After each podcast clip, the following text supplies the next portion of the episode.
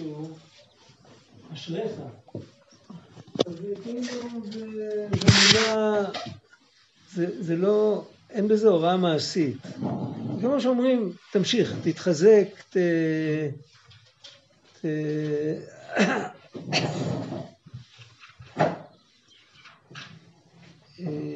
תמשיך ללכת בדרך הזאת. טוב, טוב שאתה כזה, כאילו, אבל, אבל לא אומרים לו שום דבר מה לעשות.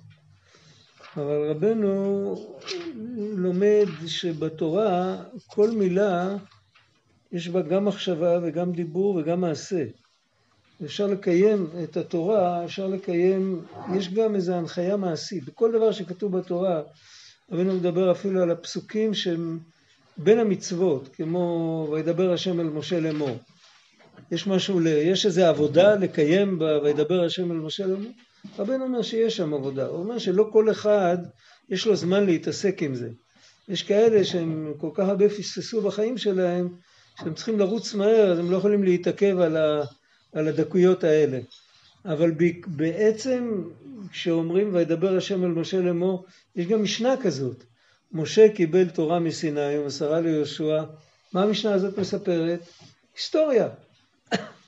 אבל אם שומעים מה שמתחבא מאחורי המשנה, אז מבינים שיש כאן, אתה לומד תורה, אתה לומד משנה. המורה שלך אמר לך שאת המשנה חיברו במאה השנייה, אני יודע מתי. תדע לך שזה הכל קשקוש. משה קיבל תורה מסיני, אלה דברי השם. אז מה זה אומר? זה אומר תתייחס לזה בהתאם. זה דברי השם. זה לא איזה ספר שחובר ב... על ידי בני אדם. רבי יהודה הנשיא חיבר את המשנה.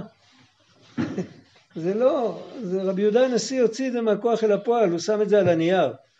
אבל זה דברי השם. זאת אומרת שגם בפסוק כמו וידבר השם אל משה לאמור, יש הרבה, יש הרבה מה לקיים. זה משנה את ההתייחסות, היות שזה משנה את ההתייחסות, אז גם הקיום הוא אחר כך אחרת. הקיום, אני יודע, בשמיטה לא נוגעים באדמה. אז יש אחד שבשמיטה לא, לומדים, לא נוגעים באדמה בגלל שהוא למד קיצור הלכות שמיטה ושם כתוב שבשמיטה לא נוגעים באדמה, אז הוא יהודי דתי. ויש אחד שלא נוגע באדמה בגלל שהקדוש ברוך הוא לידו, והקדוש ברוך הוא לא מרשה לו, האדמה היא של השם. והקדוש ברוך הוא אומר עכשיו המפתחות אצלי, אני לא נותן לך אותם, אתה, אתה לא עושה כלום. ההבדל בגישה היא גם משנה בסוף את ההבדל בפועל. יש בן אדם שמנסה תמיד, איך אומרים, החוק נועד כדי שנעקוף אותו. אז אה, מנסים, פה עושים ככה, עושים מניפולציה כזאת, כזאת. האם בן אדם, השם ניצב עליו, והשם מביט ורואה במעשיו, כמו שכתוב בשיביתי השם לנגדי תמיד, בתחילת השולחן ערוך. והשם הוא הבעל הבית. ועכשיו בעל הבית לא מרשה, אז כמו שאומרים, שואלים את הפועל למה אתה לא עובד, הוא אומר, בעל הבית הוציא אותי להפסקה, עכשיו אני לא עובד, זהו, אין עבודה עכשיו. זה הכל מגיע מה... ועל זה רבנו אומר אותו דבר, הפסוק אשרי, אשרי תמימי דרך ההולכים בתורת השם, שלכאורה נראה פסוק של התחזקות, אשריך שאתה תמים ואתה נאמן ואתה הולך בתורת השם, יש בזה איזה ציווי, הציווי הוא אשורנו ולא אתה, איך כתוב שם, הראינו ולא אתה, אשורנו ולא קרוב, או להפך, אני לא זוכר.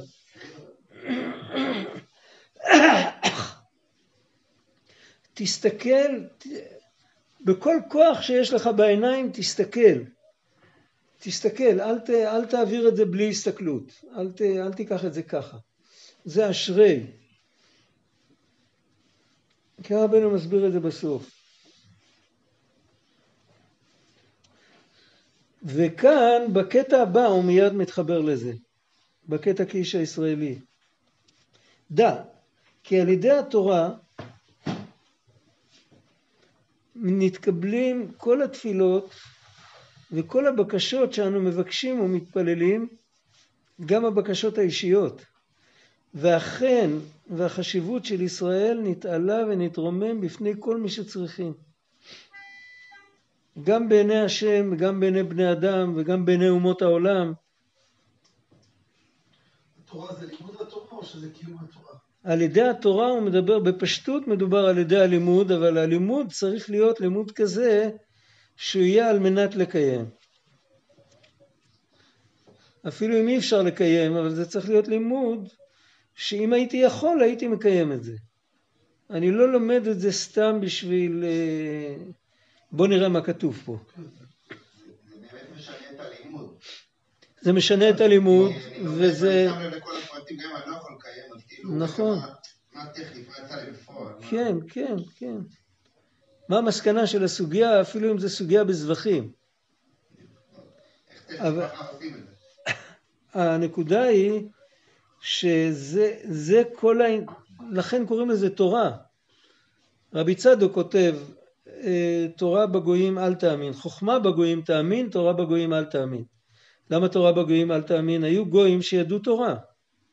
היו, היו, אה, יודעים את השמות שלהם, היו בהיסטוריה, היו אה, כל מיני גויים חכמים מפורסמים ש, שכן למדו תורה, כן, אבל הרבי צדוק כותב, ברגע שגוי לומד תורה, התורה מפסיקה להיות תורה, מתחילה להיות חוכמה. החוכמה בגויים תאמין זה לא מדובר דווקא על, על ספר אחר. אותו הספר עצמו שהיהודי לומד והגוי לומד, אצל הגוי זה חוכמה, אצל היהודי זה תורה. אז הוא מסביר מה זה תורה. הוא מביא זוהר, אני לא זוכר, הוא אומר שתורה זה משהו שמורה לך את הדרך. אם אתה מתייחס לזה בצורה כזאת שמורה לך את הדרך, אז זה תורה. אם אתה מתייחס לזה כאל חוכמה בעלמא, כתוב שם על שלא תאמר למדתי תורת ישראל, אלך ואלמוד חוכמת אומות העולם. אז איך הוא מתייחס לתורת ישראל? גם כן כמו אל חוכמה. אם הוא, אם הוא יכול לנדוד מפה לשם, זה הכל אותו דבר. אז, אז אם, אם מדובר על תורה, עצם העובדה שרבנו אומר על ידי התורה, אז מדובר על, על עבודת השם, על ללמוד, לדעת שזה דברי השם, ולדעת שהם ניתנו לנו כדי שנקיים אותם. זה לא, זה לא עוד חוכמה, זה משהו פרקטי. עוד פעם, התורה ניתנה לנו במחשבה, בדיבור ובמעשה, ולא רק במחשבה. למשל עכשיו, דף היומי זה יבמות. אז, אז קודם כל אני לא יודע אם זה כל כך מעשי, כי אבל גם כתוב שם, ראיתי שם באחד אני בדפים, שאומר שזה היום כאילו, אם מישהו ייבם זה משהו... לא זוכר את המילים. לא משנה, אבל, אבל מצד העניין הרוחני שיש בלימוד הזה, רבנו אומר בספר המידות שכל לימוד, כל ידיעה במשפטי התורה, בין אם זה בהלכה, בין אם זה בסוד, בין אם זה בפשט, לא משנה, אז זה הצלחת הנפש. אז זה כמו אתה מתמלא דלק שתוכל אחרי זה להתפלל יותר טוב וללמוד יותר טוב ולעבוד את השם יותר טוב. ויש ציור, יש מכלול שנקרא תורה. המכלול הזה שנקרא תורה יש בו תרי"ג מצוות.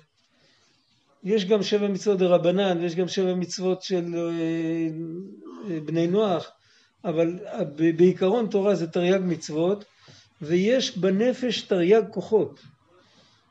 וכל כוח בנפש מתחזק ממצווה אחת של התורה. אז זה לא משנה אפילו דברים שלא עושים אותם היום. אם מישהו לומד אה, ארבע מיטות בית דין, או שהוא לומד אה, דיני פיגול ונותר. אם אני עכשיו לומד תורה בשביל לעשות, נכון? אתה לומד בשביל שתעשה, אבל לא תמיד אתה תעשה את מה שכתוב בתורה הזאת שאתה לומד עכשיו. אתה לומד כדי שיהיה לך כוח לעשות, יהודי שלומד תורה, כשהוא עושה את מה שאפשר לעשות היום הוא עושה אחרת. תראה, אם בן אדם אוכל לחם הוא מקבל כוח, זה לא אומר שהוא מקבל כוח לסחוב רק שקי לחם. הוא מקבל כוח גם לסחוב אבנים. הוא מקבל כוח, התורה נקראת לכו לחמו בלחמי. הוא מקבל את הכוח של התורה, הכוח צריך להגיע לכל חלקי הנפש. אם בן אדם אוכל אוכל שמחזק רק, אה, אני לא יודע אם יש דברים כאלה, אבל זה מחזק רק את, ה, את היד ו, ואת העין, העין לא, לא תקבל מזה כלום, אבל במשך הזמן העין לא תקבל מזון, אז הוא יתעוור. היהודי צריך כוחות בכל תרי"ג אברי נפשו. כי יש בקליפה גם את התרי"ג שלהם, ועל כל, כל מה שבן אדם רוצה לעשות בקדושה, אז יש לו כנגד זה, יש לו את, ה, את האויב שלא נותן לו. הוא צריך כוח בשביל להתגבר עליו, וההתגברות הזאת ניתנת לנו על ידי התורה, על ידי לימוד התורה. שכשאני לומד, יש שם סוגיות שאני אומר, כאילו, מה לבזבז על זה עכשיו כל כך הרבה זמן, זה ייקח לי שעתיים. אם בן אדם אין לו מספיק זמן, עדיף שייקח את הכף החיים או את הילקוט יוסף, וילמד הלכות תפילין, וזה בוודאי עדיף אם אין זמן, אבל אם יש זמן, אז צריך לדעת שזה לא בזבוז זמן. הגמרא, המקובלים אומרים, זה גמר א', זה ללמוד את הקדוש ברוך הוא, אלופו של עולם. יש איזה עניין, זה, זה, לא, זה לא סתם שזה נכתב בצורה כזאת. במחשכים הושיבני, זה תלמודה של בבל, אריזל אומר שעיקר הבירור, עיקר הבירור האמיתי שנעשה בגלות של להוציא את הקדושה מהקליפות, אז זה קודם כל נעשה בתורה שמבררים את ההלכה מתוך כל, ה... מתוך כל הבלבולים שיש שלא יודעים את ההלכה.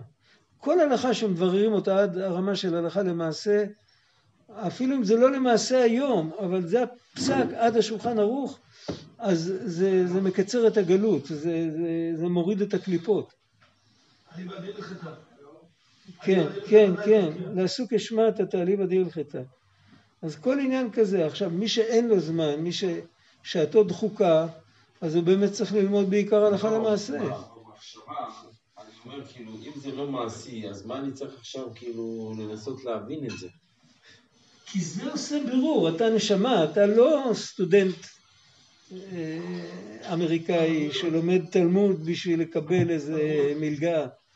אתה יהודי, וכשיהודי לומד תורה הוא פועל בכל העולמות. כל... היהודי כשהוא עושה מעשה טוב, רבי נתן כותב בהלכה אחרת, הוא כותב שיהודי צריך לדעת שכשהוא עושה מעשה, הוא עושה, המעשים שלו הם פועלים בכל העולמות כולם. ואם הוא לא ידע את המעלה הזאת שלו, אז זה חיסרון גדול. הוא מתקן את כל העולמות, גם על ידי הלימוד, גם על ידי התפילה, גם על ידי... הוא מחייך למישהו, אז הוא מתקן את הכל. אפילו אם זה לא נוגע למעשה, אפילו אם אף אחד לא מרוויח מזה.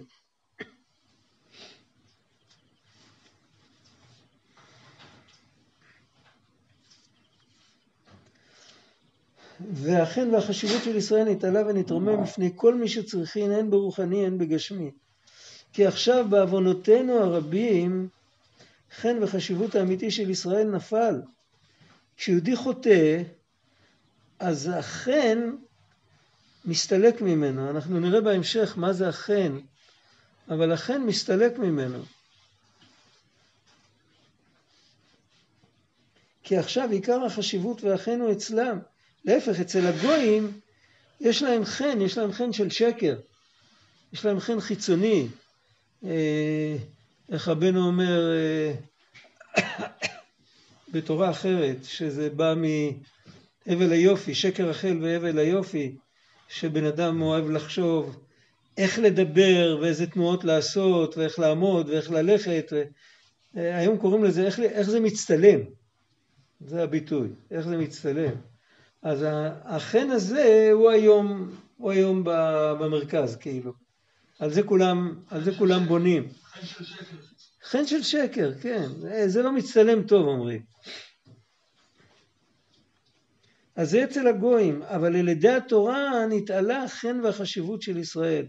היו מקומות בעולם, היסטורית, ש, שכשהיה חכם יהודי, שהוא באמת למד תורה בקדושה, אז הגויים עמדו לפניו בדרך ארץ, באימה ויראה, בפחד גדול. למרות שהם היו גויים שונאי ישראל, אבל אה, הם עמדו מול החכם היהודי הזה, הם עמדו עם דרך ארץ. היו הרבה, בכל הדורות היו. כן. כי התורה נקראת איילת אהבים ויעלת חן. איילת זה גם אותו מספר כמו המילה אמת. משה אמת ותורתו אמת. והקשר האמיתי בין יהודי לקדוש ברוך הוא, אהבה אמיתית, אה, איך חז"ל אמרו, איזה הוא שונא? כל שלא דיבר עמו ג' ימים. יש לך שכן ששלוש ימים אתה לא רוצה להגיד לו, זה אה, בוקר טוב, אז אתה פסול לעדות לגביו. הוא נקרא, אתה לא יכול להיות דיין על כל פנים, יכול להיות שגם פסול לעדות. זה נקרא שונא. והפנים אל פנים שיש בין יהודי לקדוש ברוך הוא זה על ידי זה, אה, אה, איך כתוב? טען לשוני אמרתך. ודבריי אשר שמתי בפיך. הדיבורים של השם בתוך הפה שלנו. זה שאנחנו מקשיבים למה שהשם אומר, ואנחנו מדברים את זה, והשם מקשיב למה שאנחנו אומרים, זה איילת אהבים. ויעלת חן, אז הגמרא מסבירה שמעלה חן על לומדיה. היא מעלה את החן, יכול להיות שיש חן נמוך, אבל היא מעלה את החן לקדושה. אה, לא שמעתי. זה שייכים לחשיבות, ואצלם הכוונה, אני עד עכשיו הבנתי שהכוונה שיש לגויים חן, אבל. יש להם חן, אבל אף פעם אין להם חן, חן של אמת אף פעם לא היה להם ואף פעם לא יהיה להם. ואצל היהודי יכול להיות גם חן כזה, וגם חן של שקר, וגם חן אמיתי, והתורה מעלה את החן שהוא לא יהיה בגלות אצל הגוי, ושהוא לא יהיה בגלות אצל היהודי, ושיגיע לחן של אמת. זה לא סתירה. רגע, רגע, מה? לא, אה, כאילו, אה, מה בדיוק ההבדל בין חן של אמת לחן של אה, גוי? למה זה נקרא? בדיוק לפני מנחה דיברנו על זה. יש אנשים שהם אוהבים פידבק. אבל למה זה? כי הם, הם ריקנים, הם ריקים בפנים. אין שם כלום, זה בועת סבון. אז אם לא ייתנו לו פידבק, אז הוא לא קיים. אז הוא דרוש לזה כמו, כמו אחד שנמצא בחדר סגור ואין לו, בבונקר, אין לו אוויר. הוא חייב את זה. אז, אותו, אז זה, זה חן של שקר. הרצון למצוא חן בעיני אחרים זה לא למצוא חן בעיני אלוהים ואדם שכתוב בפסוק, זה משהו אחר. הומצא חן בעיני אלוהים, שם מדובר שבן אדם מתנהג נכון, הוא מתנהג בהתנהגות כזאת, שהתנהגות כזאת מוצאת חן, אבל הוא לא מחפש את החן, הוא מחפש להתנהג נכון. הפרמטר, אם הוא יתנהג נכון או לא, אם זה מוצא חן בעיני אנשים. אבל הוא לא מחפש את החן, אבל בן אדם שמחפש את החן, סימן שהוא בעצמו חלול, הוא ריק. הוא כמו עץ רקוב שלוקחים ועוטפים אותו, אה, מסובבים מסביבו חתיכת פח עם כמה ברגים, בינתיים זה מחזיק. אבל יום אחד זה ייפול, זה, זה לא יכול, העץ רקוב בפנים. זה חן של שקר. ואחרי ההבל הזה כל העולם הולך. רואים שיש מלא תורה היום. אה? היום רואים שיש מלא למדנות, מלא תורה. ואף על פי כן, אכן הוא לא בדיוק אצלנו. כתוב, בשביל זה לא כתוב הלומדים תורת השם, כתוב ההולכים בתורת השם. אשרי תמימי דרך. זה צריך להיות למדנות עם תמימות. וללכת, לכתך אחריי במדבר בארץ לא זרועה, הליכה זה רגל זה מלכות בקבלה, זה קבלת עול מלכות שמיים. יהודי שלומד בגלל שהשם רוצה, הוא מקבל על עצמו עול מלכות שמיים, והוא, והוא משתדל לדעת את רצונו יתברך, יהודי כזה מקבל חן, יהודי כזה שלומד בשביל לעשות לו שם כאחד הגדולים אשר בארץ, אז אין חן, לגאווה אין חן. אני סיפרתי פעם הקודמת את הסיפור על רבי סחר בר מרדושיץ, אתם זוכרים? עם החייט שהיה צריך לעבור על התפירות עוד פעם. היית פה? אה? כן, כן. אז מה הוא אמר לו? הוא אמר לו לגאווה, אתה זה היית. לגאווה אין חן. אתה תפרת את זה עם גאווה, אז אף אחד לא רצה לקנות את זה. עכשיו תפרת את זה עוד פעם על אותה גזרה, את אותו בד עצמו. פרמת את התפירות, תפרת עוד פעם, אבל עם לב נשבר. כשתפרת עם לב נשבר זה מצא חן בעיני כולם. סיפור על השני סדרי פסח של היהודי. כן, כן. הראשון הוא עשה נכון, בגאווה נכון, והשני בלב נכון, שבור. נכון, נכון, נכון. אין הכי נמי. זה הכל אותו, אותו עניין. ולגאווה אין חן. זה, זה כלל ידוע.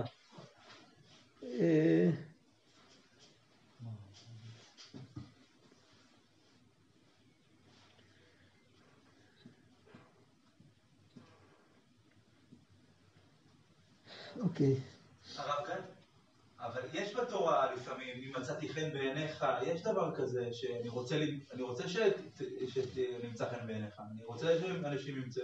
אתה רוצה להגיד משהו שהמשהו ימצא חן בעיניי, אבל לא שאתה תמצא חן בעיניי.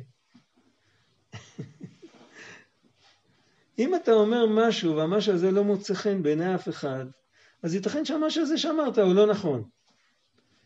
אם אמרתי משהו לאיזה רב גדול והוא אמר ישר כוח, הוא מצא חן בעיניו, אז אני שמח. למה אני שמח? שזכיתי לדבר תורה אמיתי, ברוך שכיוונתי. אבל אם אני בא כדי להחניף, כדי שאני אמצא חן בעיניו, שאני חכם, אז כת חנפים אינם מקבלים פני שכינה. זה הבדל דק, זה כתוב בספרים מה שאני אומר. אני לא המצאתי את זה. איפה ראיתי את זה? זה בחול המועד ראיתי את זה, אני לא זוכר, מה, איפה כבר הסתכלתי, ריבונו של עולם? אה, מישהו מדבר על חנפנות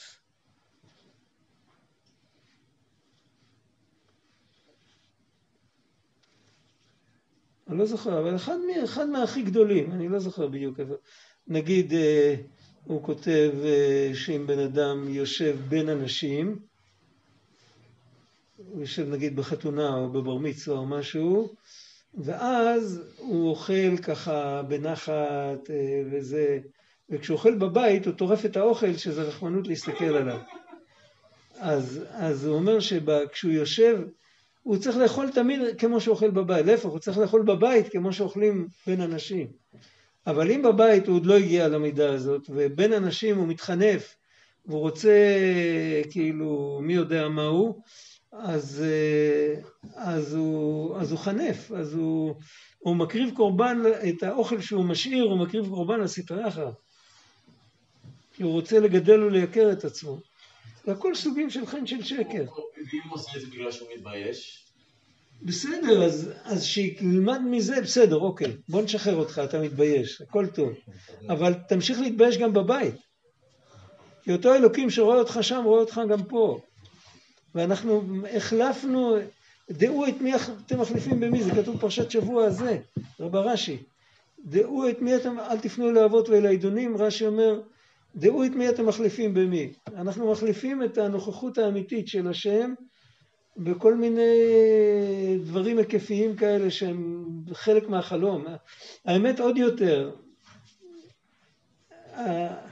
הבחירה של האדם היא תלויה בדעת, והדעת שלנו יש לה את הכוח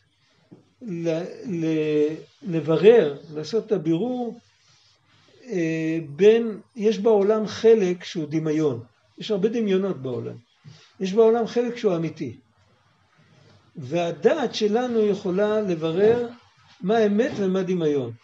יש בדעת של הנשמה את הכוח הזה, אבל דאק הבעיה היא שהדעת של הנשמה היא לא תמיד, אה, היא לא תמיד פועלת, היא מושכת פנימה, היא בורחת, היא לא עובדת, לא, אפשר, אנחנו לא מצליחים להפעיל אותה. אז אנחנו נשארים בלי דעת, במקום זה יש את הדעת של הסטרה אחרא, שהיא תמיד, היא תמיד, אה, תמיד זמינה, כן, תמיד, אף פעם אתה לא שומע שם אה, קו תפוס, משהו כזה. והדעת של הסטרה אחרא, היא מבלבלת לנו את המוח, והיא מראה לנו את הכל הפוך. על כל הדברים שהם סתם דמיון כוזב, אז היא מראה לנו שזה הדברים האמיתיים. ואת כל הדברים האמיתיים היא מראה לנו שזה דמיונות. אז כל העבודה שלנו זה להתפלל שנזכה לגלות את הדעת בקדושה. ואם הדעת בקדושה מתגלית אז יש לנו בירור ממש אוטומטי מה, מה צריך, מה באמת מוצא חן בעינינו ומה באמת לא מוצא חן בעינינו. ומה אנחנו צריכים לדאוג שימצא חן גם בעיני אחרים ואיזה דברים אפשר לוותר שלא חייבים למצוא חן בעיני אחרים. הרי אסור לעשות גם חילול השם. אם בן אדם לגמרי לא, הוא לא מוצא חן בעיני אחרים, לפעמים הוא מציק להם. צריך לפעמים לעשות דברים, למצוא חן בעיני אחרים, כדי שלהם תבוא הרווחה. לא, בשביל, לא בשבילי, בשבילהם. וזה כבר מצד האמת. אבל אם זה רק בשביל למרכז אליי את כל התשומת לב, זה בא מצד הדמיונות. אז פה צריך בירור, והבירור הזה נמצא, אם אין דעת הבדלה מניין, ככה אמרו חז"ל. המבדיל בין קודש לחול אומרים בברכת חונן הדעת. ועל זה צריך הרבה תפילות. ודיברנו גם על זה שבן אדם צריך לשאול את עצמו מדי פעם מה האמת.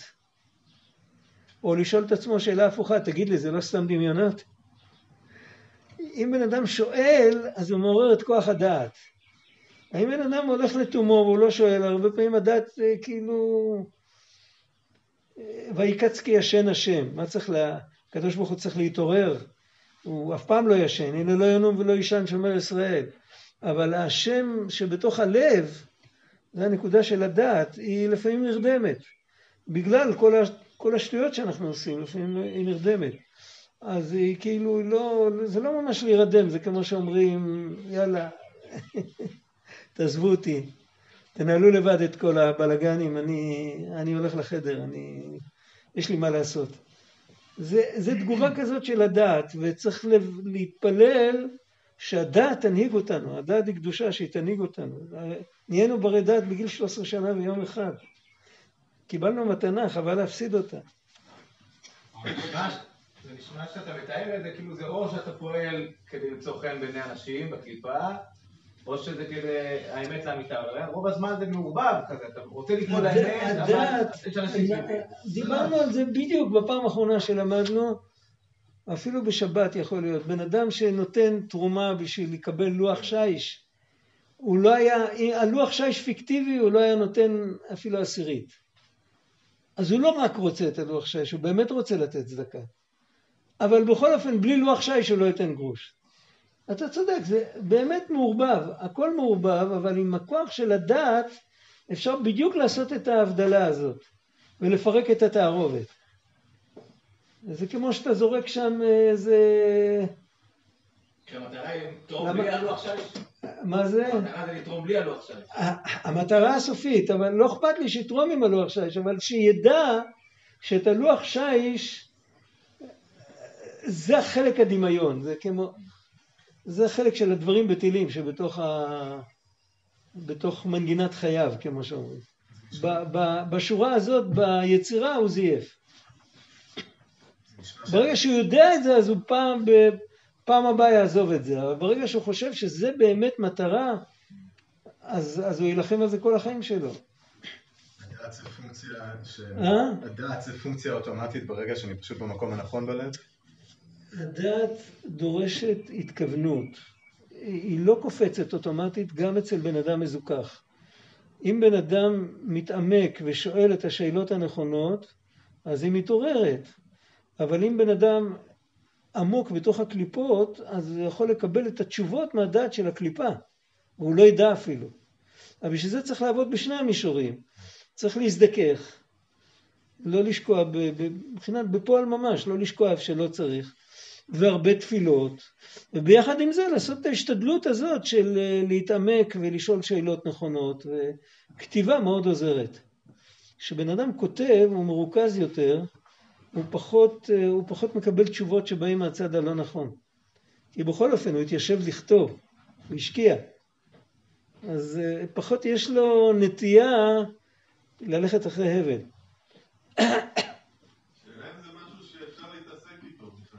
מה? כאילו יש בזה חלק שאין מה להתעסק, שזה רק תפילות. צריך להתפלל על זה אבל. להתפלל שנהיה נקיים צריך, זה בטוח. אנחנו אומרים אה, את כל דברי תלמוד תורתך, מה כתוב מילה אחרי זה? לשמה. נכון, אנחנו מבקשים שנזכה לשמור, לעשות, לקיים, באהבה ולשמה, זה הכל אותו דבר, נכון? אז צריך להתפלל על זה, חז"ל תקנו להתפלל על זה. זה מצד אחד. מצד שני, מינימום השתדלות צריך לעשות. לא צריך להתייאש.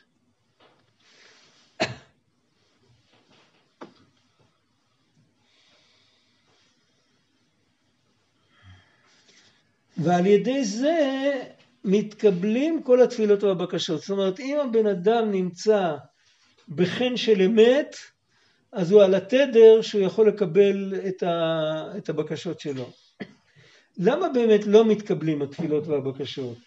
תכף אנחנו נראה. מה פתאום שאני אתן לך? ביקשת, אז מה? מה זה אומר? אצל בן אדם זה ככה. ביקשת.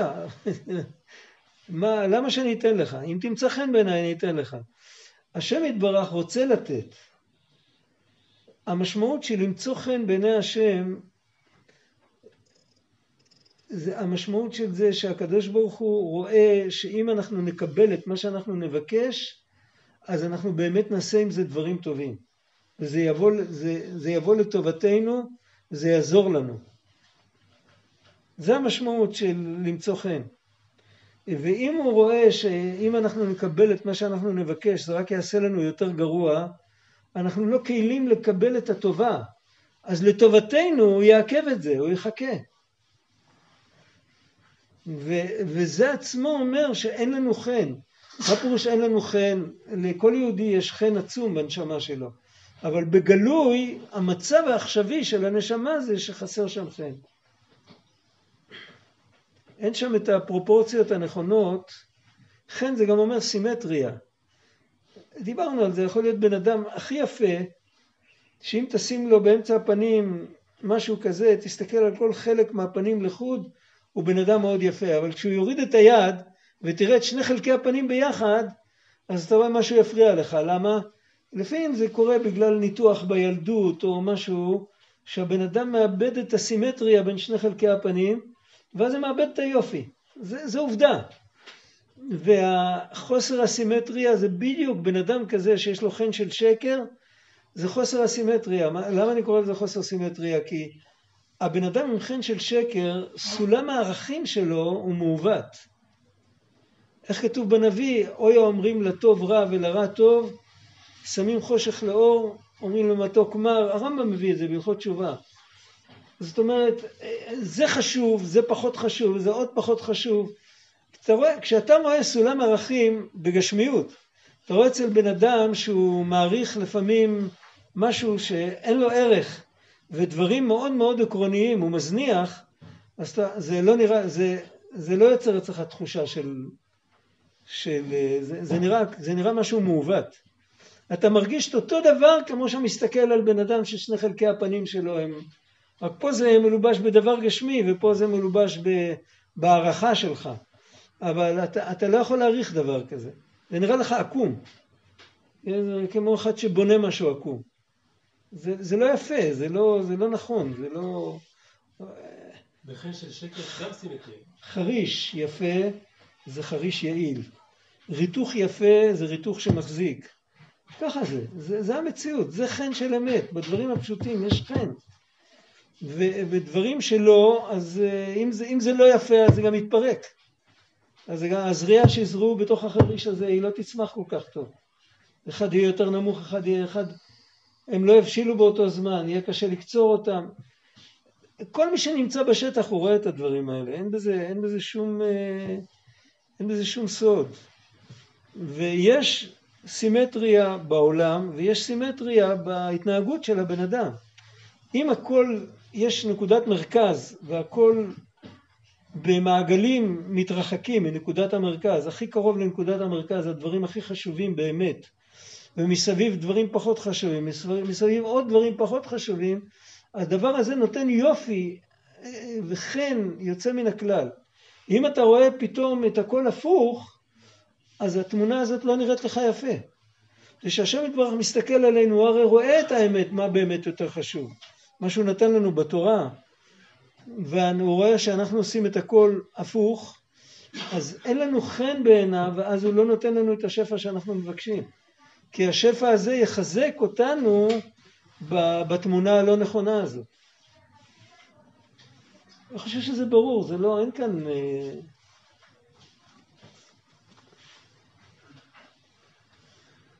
עכשיו, מה עושים? צריך לעורר את הדעת, נכון? הנה, כאן מתחיל רבנו לדבר. איש הישראלי צריך תמיד להסתכל בשכל של כל דבר. להסתכל זה לא לראות, זה להסתכל. להסתכל זה להתבונן, להתעמק, לשאול מה זה. זה העניין של להסתכל. ולקשר עצמו אל החוכמה והשכל שיש בכל דבר. לחפש יש שתי חוכמות, יש חוכמה של מחקר ויש חוכמה של יהודי עובד השם. החוכמה של המחקר, הוא שואל למה.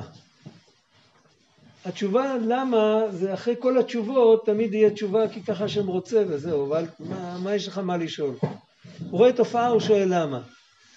היהודי שעובד את השם הוא לא שואל למה, הוא שואל מה השם יתברך רוצה לספר לנו בזה שהוא יצר דבר כזה.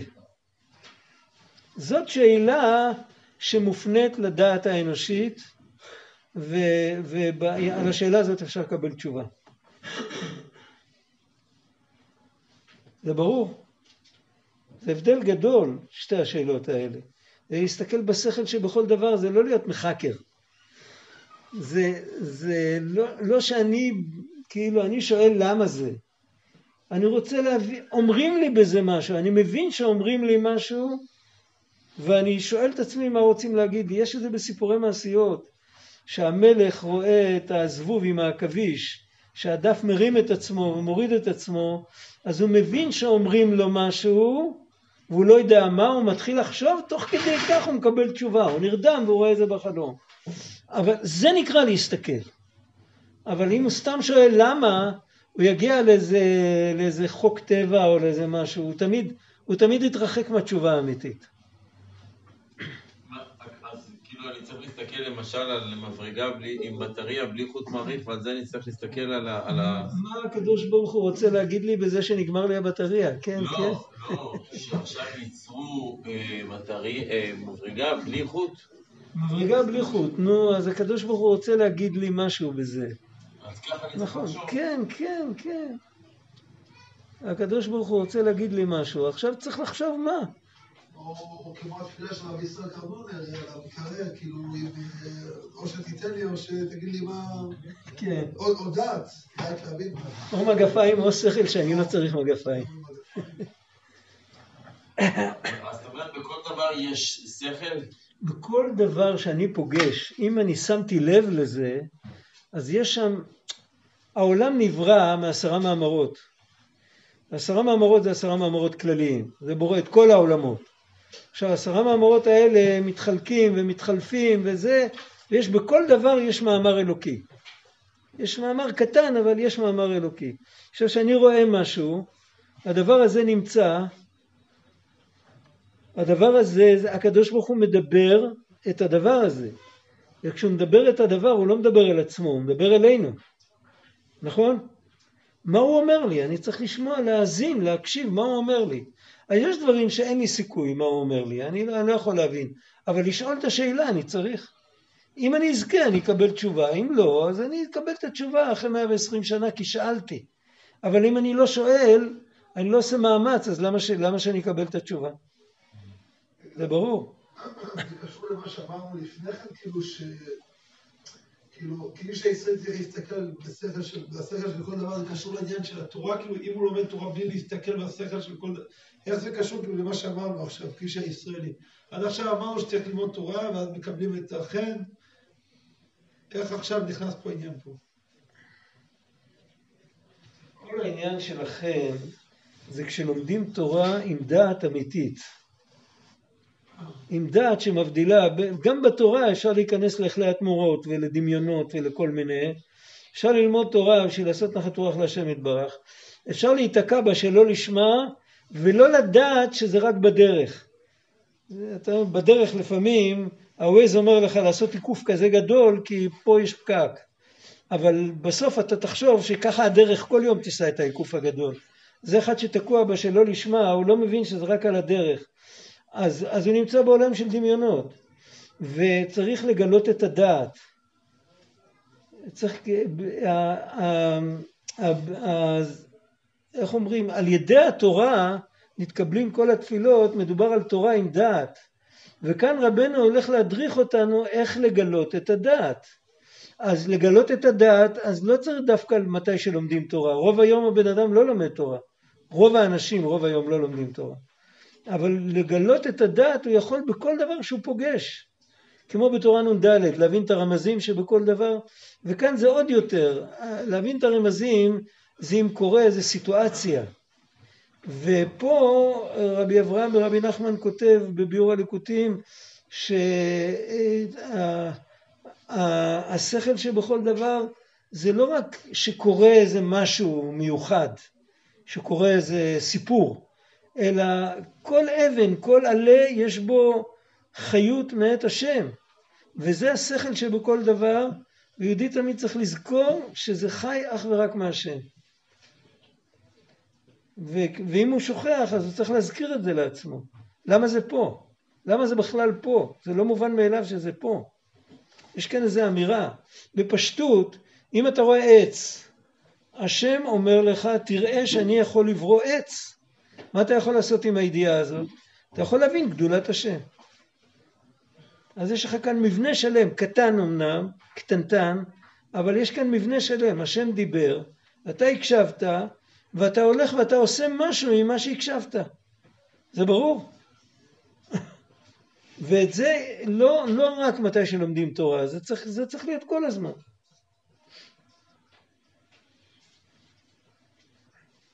יהודי שעכשיו דוגמה מסדר מדפים במכולת, וזה העבודה שלו נגיד אה, שבע שעות, אז הוא כאילו צריך להתבונן דוגמה. אה, כן, אה, בתנאי שזה לא מפריע לו לעבודה. לא, ברור, אבל...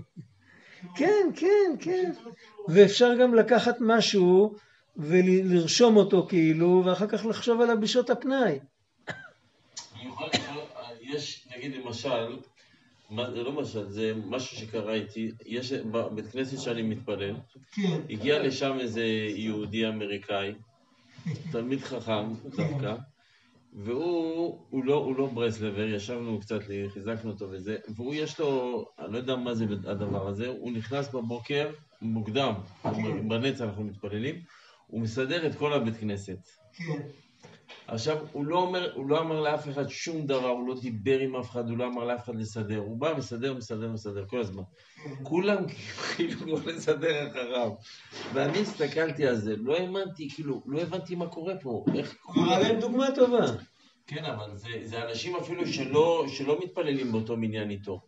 כאילו, זה נדבק שם באוויר, לא יודע מה... בכל אופן, מראה גם דוגמה, שכל. אם אתה מראה דוגמה טובה, אז אנשים הולכים אחריך. אם אתה מתחיל להטיף, אז uh, מראים לך את הדלת. וכשאתה מראה דוגמה טובה, אז אנשים הולכים אחריך. לא, אבל אין בזה שכל? יש שכל בדבר הזה, זה השכל. זה השכל שיש בדבר. שאם אתה מראה דוגמה טובה, מילה אחת, פעולה אחת יותר טובה מאלף מילים. לא, אני חשבתי אולי זה משהו שהוא, אני לא יודע בדיוק. זה לא קשור לכלום. זה קשור לזה שבן אדם עושה משהו באמת, אז אנשים לומדים ממנו. זהו.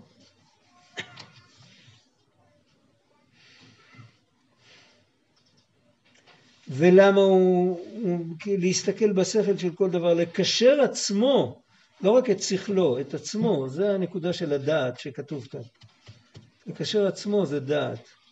לקשר עצמו אל החוכמה והשכל שיש בכל דבר, כדי שיאיר לו השכל שיש בכל דבר, להתקרב להשם יתברך על ידי אותו הדבר. זו הבחירה האמיתית. לא ללכת אחרי הדמיונות, אלא על ידי. לחפש את נקודת האמת.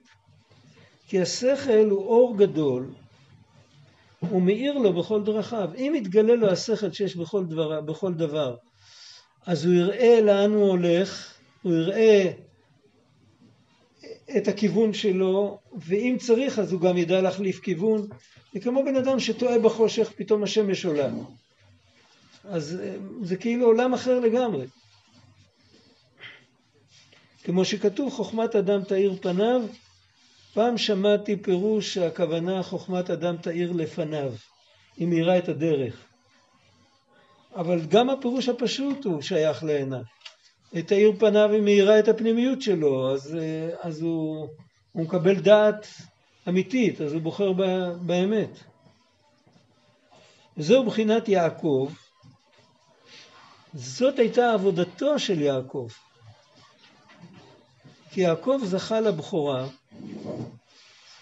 שהוא ראשית,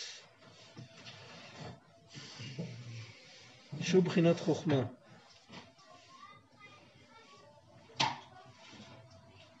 כמו שכתוב ראשית חוכמה.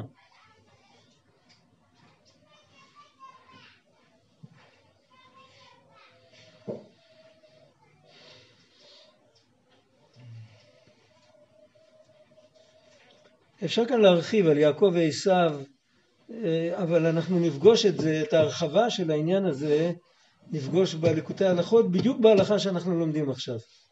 אז אה, לא צריך לתת על זה זמן עכשיו. רק רציתי להזכיר, אנחנו מתחילים שעתיים לפני שקיעה, לא להתבלבל עם ה... בחורף התחלנו בשקיעה, עכשיו אנחנו מתחילים שעתיים לפני שקיעה, ולמדנו שיעור אחד קודם. אז, אה, אז פה יסביר לנו בדיוק מה, זה, מה המשמעות של יעקב זכה לבכורה, ומה המשמעות של הבכורה של עשיו וכל זה.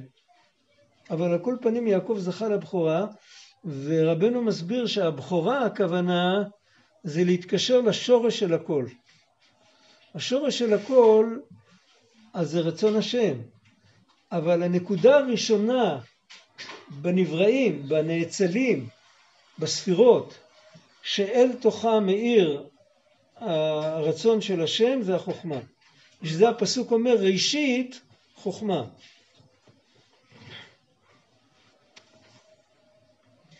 וגם התרגום שהוא אומר בראשית ברא אלוקים, אז יש תרגום אחד שמתרגם בקדמין, ויש תרגום אחר, בתרגום ירושלמי אם אני לא טועה, תרגום יונתן, כתוב בחוכמתא ברא אלוקים את השמיים ואת הארץ.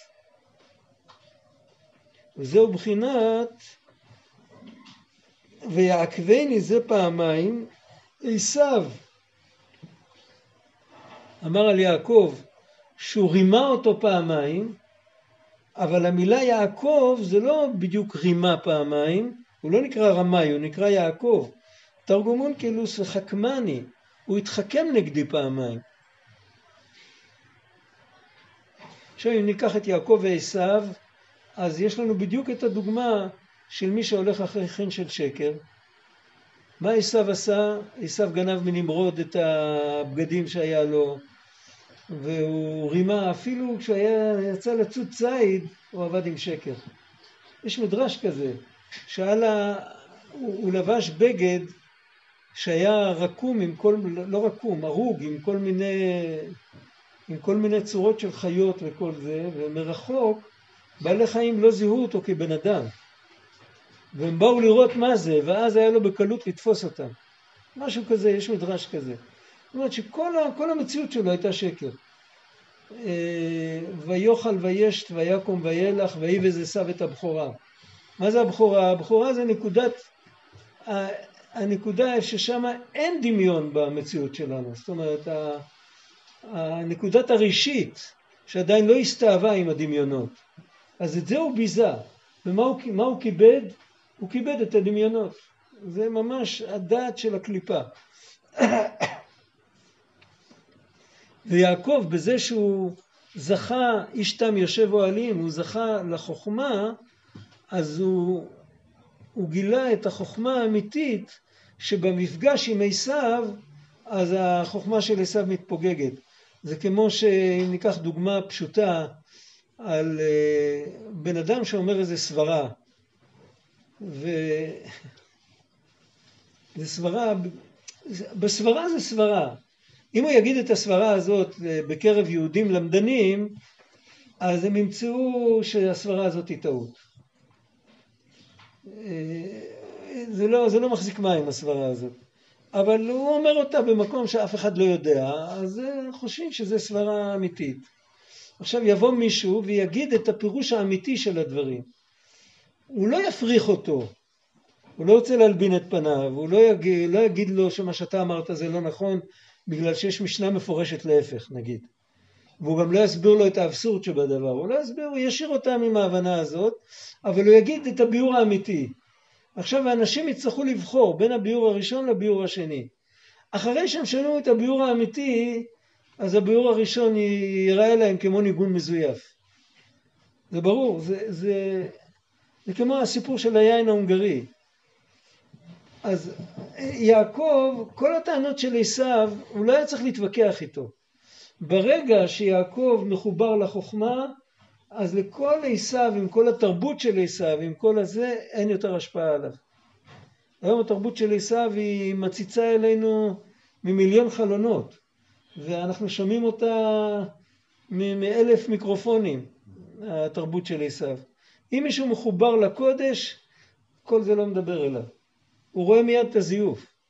לא, כמו הטענ- כמו הטענות שהתם אומר לחכם. תצחק ממני מה יהיה, מה תהיה. כן, כאילו, שם?" כן, big deal, כאילו. אתה חכם יותר גדול ממני. הוא מראה לו, בעצם הוא מראה לו שהוא החכם, ושהחכם הוא הטיפש. ודווקא בתרגום כתוב שיעקב התחכם, כאילו בלשון של חוכמה. יעקב מה? שהוא התחכם, שזה לשון של חוכמה. אז כן, אבל. אז בשביל זה רבנו מסביר את זה. וחכמני, כל מה שהוא עשה לי זה בגלל שאצלו האירה החוכמה האמיתית. לכן הוא הבין שאני לא שייך לעסק.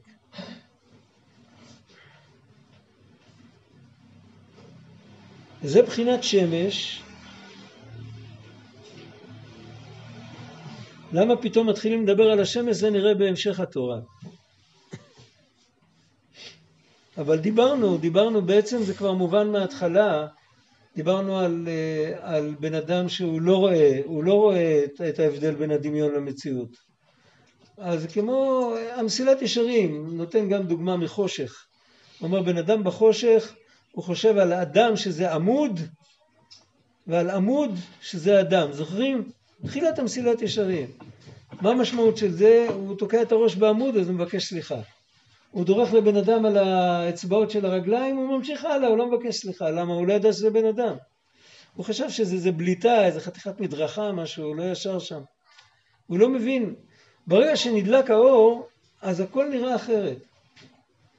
זה, זה, זה, זה נקרא השמש. זאת אומרת, אם יהודי לומד תורה כדי לעשות נחת רוח להשם יתברך, והוא מלמד את עצמו להסתכל בשכל שבכל דבר, ולשאול את עצמו מה השם רוצה להגיד לנו דרך כל הדברים שאנחנו פוגשים, אז הבן אדם הזה מדליק לעצמו את האור.